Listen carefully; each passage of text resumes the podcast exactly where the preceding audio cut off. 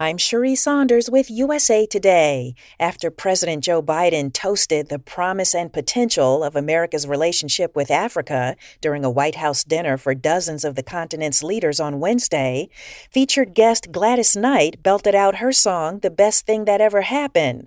Well, Biden tried to stay on that high note throughout the three day summit, pledging new efforts to strengthen ties with the continent, which have stagnated in recent years despite Africa's growing importance.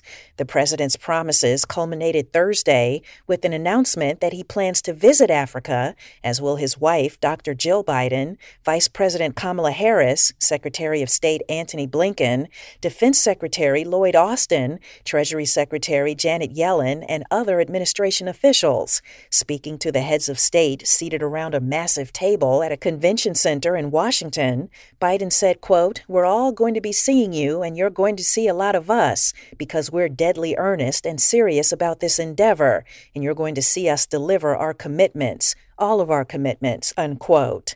China, after growing its presence in almost every African country, has far surpassed the U.S. as an economic player on the continent, according to Tom Sheehy, an Africa expert at the United States Institute of Peace.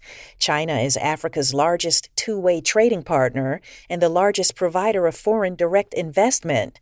Beijing has grown its political influence and commercial relationships through lending for infrastructure development engineered and constructed by Chinese companies, and Chinese mining and energy firms are extracting Africa's vast mineral resources.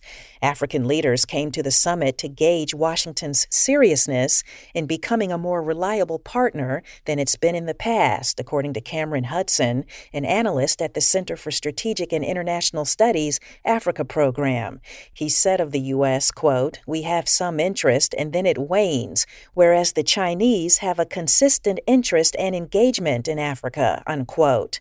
Improving the relationship with Africa is important to the Biden administration as it moves to counter the growing economic and military prowess of China, which Biden officials view as capable of seriously disrupting the international system. It's also a strategic necessity for the U.S. because experts say Africa is essential to addressing climate change, biodiversity, and the new energy economy.